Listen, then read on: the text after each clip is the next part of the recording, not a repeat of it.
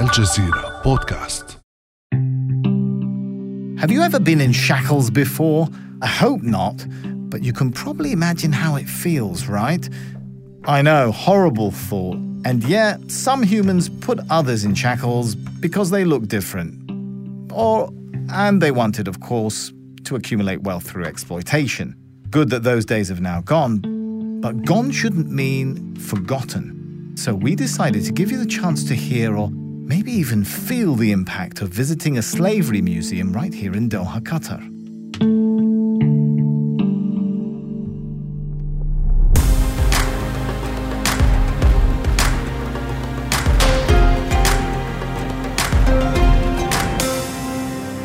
Hello, everyone, and welcome to the Essential Middle East podcast. I'm Sami Zeidan. So, our very own producer, Khaled Soltan, went to a place called the Bin Jelmood House. It tells of a time when a slave trade flourished throughout the Indian Ocean, the Gulf, Europe, and the US. The Slavery Museum, it's basically a traditional Qatari house that used to be the home of a man named Bin Jelmood. This is where it gets interesting. The courtyard in the middle of the house used to be packed with slaves waiting to be sold by none other than Bin Jelmood himself. And frankly speaking, each time I would stop to admire what is now a beautiful sunny courtyard, I'm reminded of the many slaves that passed through here. The exhibits in the museum are a whole mix of videos, old photos, and physical items, including a real pair of shackles that were used on slaves while they were being transported on ships. And I have to say, honestly, looking at those rusty shackles and knowing they're actually used on human beings was very unsettling. The entire experience as a whole was emotionally taxing, but it's important to learn from the past and to better understand where a lot of the racism in the region today stems from. Unsettling. What's more alarming is that we still have modern day slavery and racism in some form or shape in our own societies, either in the West or even here in the Middle East. Let's get into this rather uneasy topic now with our guest.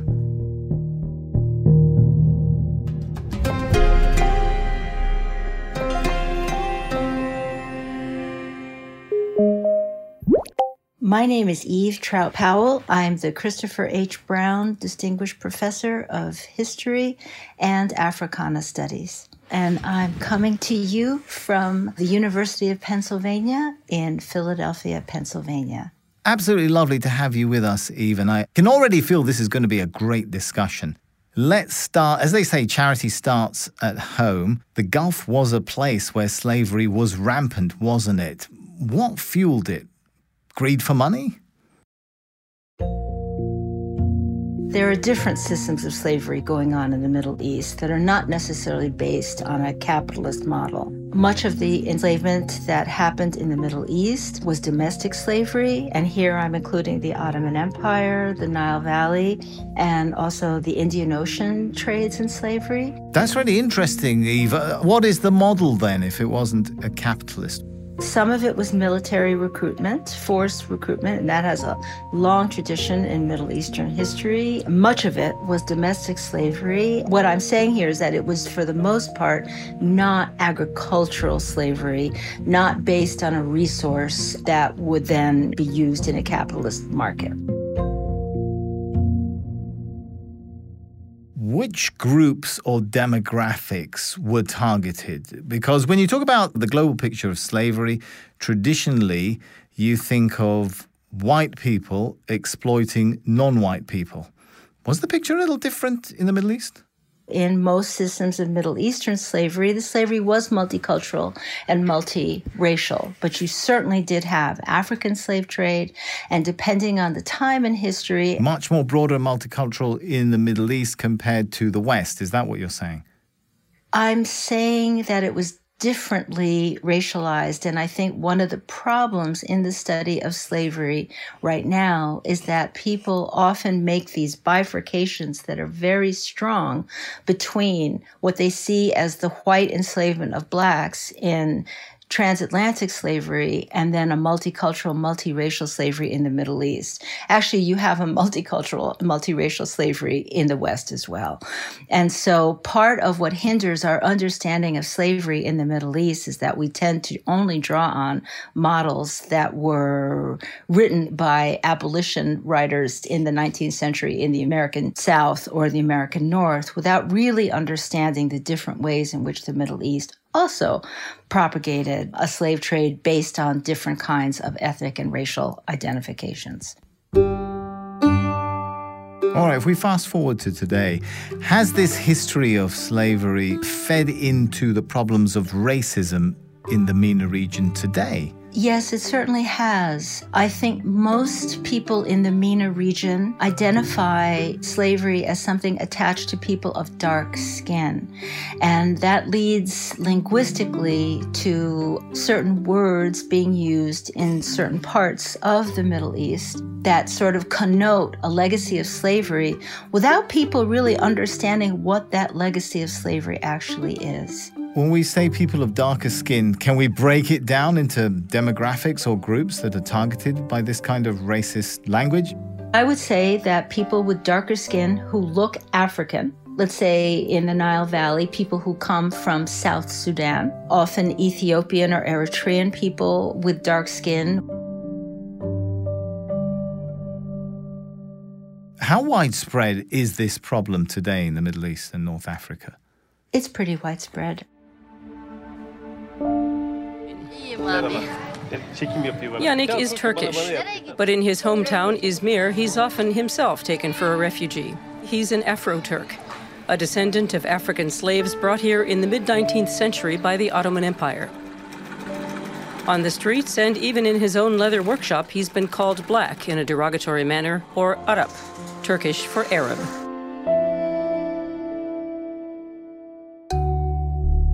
It exists in modern day Turkey. It exists in Egypt and in northern Sudan. It exists in parts of North Africa, in Morocco, in Lebanon, in Israel. It's pretty much everywhere. And I think it's evidenced often in employment interactions and in comedy and in television. But let's talk a little bit about what some experts call modern slavery. They've coined that term. What are they referring to now? It's slavery. it's like it's not a condition or a term that has left humans. Well, I guess because it doesn't take the same form as traditional slavery, right? You don't go down to the market and buy and sell a slave anymore. I would argue that you often, in many different economies, you do go down to a certain avenue or street or address and pick certain people to work for you for a day. This often happens with refugee laborers. And so I would say that perhaps that's not slavery, but certainly many of the practices and many of the words of slavery are still attached to the way people without certain skills are used in modern day economies. It's interesting you mentioned that because I was looking up some stats. The latest global estimates of modern slavery, that's published by the ILO, the International Labour Organization, the International Organization for Migration, and the international human rights group Walk Free. Now, they're talking about 50 million people living in what they call modern slavery. And they included that number 28 million people in forced labor and 22 million people in forced marriage. Those are terrifying numbers. They really are terrifying. And I guess one of the reasons I continue to worry about the idea of modern slavery, it's just it's slavery. These numbers that you just quoted to me equal, if not exceed, the numbers that we have, although difficult to ascertain, the numbers that we have of the millions of people who were enslaved across the world in the 19th century slavery takes so many different forms and it remains a human tragedy. Take us through some of the problems of migrant workers in Arab countries and in the Gulf. As I hope many of your listeners know, there is a system called the kafala system, which is a system that represents the relationship between employers and employed. And many of these employed are women from parts of Africa, East Africa, the Philippines, etc., who once they arrive in certain cities in the Middle East, Their passports are taken from them, and they really are forced to work at all hours according to the whims or desires of the employing family or employing household. All right, you made some good points for us to think about, but I tell you what, Eve, let's take a quick break and we'll be back in a moment.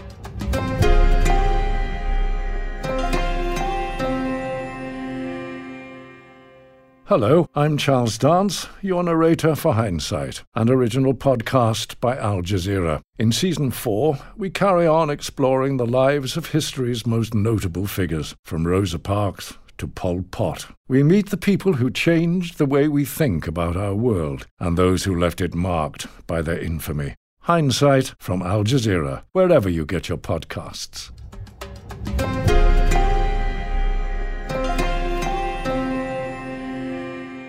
All right, welcome back, everyone. We're continuing to talk about this sensitive topic. Let's talk a little bit about racism. How does it differ in the Middle East and North Africa compared to other parts of the world or compared particularly to the West? I would say the lack of education about what slavery actually was. Historians estimate millions of East Africans from places like Kenya, Tanzania, and Mozambique were captured and sold in Zanzibar before being taken to Egypt, Morocco, Oman, and other places. It also took a very long time for it to be outlawed, and countries like Saudi Arabia and Yemen didn't do so until the 1970s. So it is not a subject that is taught in school in Egypt. In most Egyptian schools, it is not something that is taught in most Lebanese schools, Sudanese schools. Of course, Qatar is a little different with having dedicated museum to slavery. But I would have to add that most people in the West think they know the history of slavery, but don't really. What is different, markedly different, is that people are hurling epithets that actually include the word slave at people who they think look like what they imagine slaves to have looked like. And so I'm talking about the Arabic word abid, for instance, which is used as an epithet connoting a slave past in Arabic at people who are considered much darker skinned than your average Egyptian or Lebanese or Saudi, etc. Tying that in with what you said earlier about films and culture, depictions of black people still an issue in the entertainment industry in the Arab world white or light skinned people caricaturing those of African descent by darkening their faces with theatrical makeup. Blackface and caricatured depictions of black people still go out on the air, and in most cases, they are not even seen as offensive. In the Egyptian film industry, one of the biggest in the Arab world, critics would say black people are sometimes portrayed negatively or described in a derogatory manner. How big of a problem is this? It's a very big problem. And yes, unfortunately, in a lot of comedy in particular, and I am thinking about Egypt most notably here, there remain representations of Sudanese people or other African people as heavily black faced, using polish that is completely black. And this can be seen in modern comedies. This can be seen if you watch the very popular channel in the Arab world, Anil Cinema. You'll see a lot of films from the 50s onward to today in which people, perhaps Sudanese people, are represented as completely boot black we had that kind of phenomenon in the West, but that was, you're talking like 30s, 40s, 50s, maybe up to the 60s, 70s, but then starting from, I guess, the 80s, there seemed to be a change in awareness about how you portray black. That awareness, that culture, has it simply not fed into the Arab film industry? It's fed in differently. The idea of blackface performance, it's still holding people back politically. It will be an issue. It would be an issue. Would that not be the case in the Middle East? I don't think this is something that would hurt people's political careers. So there isn't the same level of sensitivity to it then? No, I don't think there is. And making it even worse is that I don't think you see a similar representation as in characters in movies, in comedies of dark skinned actors that would help a great deal. It hasn't solved everything in, for instance, American media, but it does help to be able to counterbalance certain images with other more broad and deep and more defined characterizations.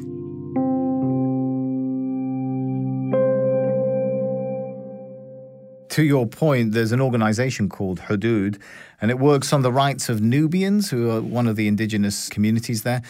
And they said 51 Egyptian films that they looked at between 2007 and 2016 featured, no surprise, I guess, given what you just told us, stereotypical depictions of Africans. Yeah, Africans and Caribbeans. Let's widen the discussion now. The West has its own distinct history of racism and slavery. Is that a correct statement? For our purposes, I will say it's a helpful statement. You're being very cautious. It's like we're talking in a court.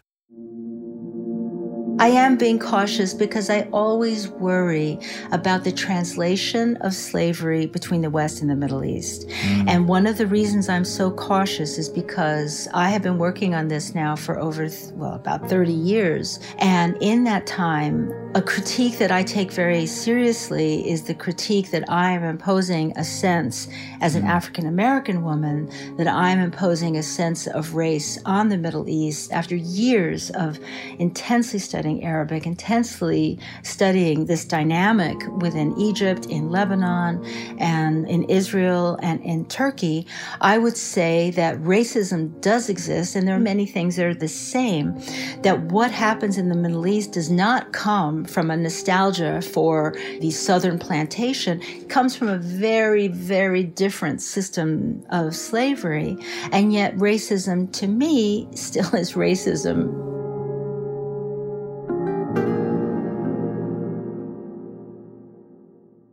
You really got me thinking.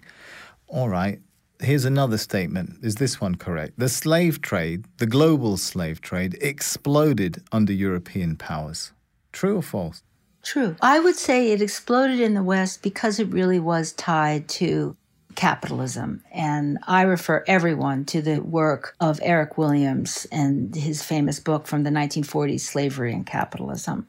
When you get to the Middle East, however, did European colonialism explode enslavement in the Middle East? I would argue no. I would say that because different parties in the Middle East were involved in their own colonial exploitation of African territories, most notably Egypt, which in 1820 to 1821, under the leadership of Mehmet Ali, or Muhammad Ali as he is also referred to, invaded Sudan and conquered most of the Sudan, and that became part of the Egyptian Sudan as it was known for the rest of the 19th century until about 1885. So that was a colonization that had nothing to do with the United States. It had nothing to do with Great Britain or France. It might have had more to do with the Ottoman Empire were both the same when it comes to concepts of racial and civilizational superiority as justification for slavery? I would argue very much. Mm. And let's remember that in the 19th century, there wasn't a certain a woke movement that said no imperialism is bad what people felt was please don't colonize my territory this is the beginning of nationalism in the Middle East. Mm-hmm. And as in my first book, I looked at this how Egypt was not yet a country, but Egypt was a territory, a part of the Ottoman Empire that moved deliberately to colonize Sudan so that Muhammad Ali could actually make of Egypt a regional empire. Do we have the same language of racial superiority in the discourse in the Middle East? Yes, we do. And coming to today, how is social media playing out in all of this? Is unregulated content inflaming these kinds of racist concepts? I'm curious to know from your studies as well as when you look in the MENA region. I rely so much on social media in order to find protests in the MENA region against racist tropes, racist memes. And so I know that there is a movement. Do you find it? You certainly do find it. But it is easier, I'm sorry to say, to mm. find memes or discussions or chats in which racism is just repeated over and over again. All right, let's try and end on a positive note. And what's been a, quite a sensitive, is a difficult discussion. Are things improving, Eve? No, they are not. I really feel that one of the basics within the MENA region is to see different kinds of faces doing different kinds of work mm. so that we have perhaps news anchors who can articulate the news in Fusha every bit as well as lighter skinned.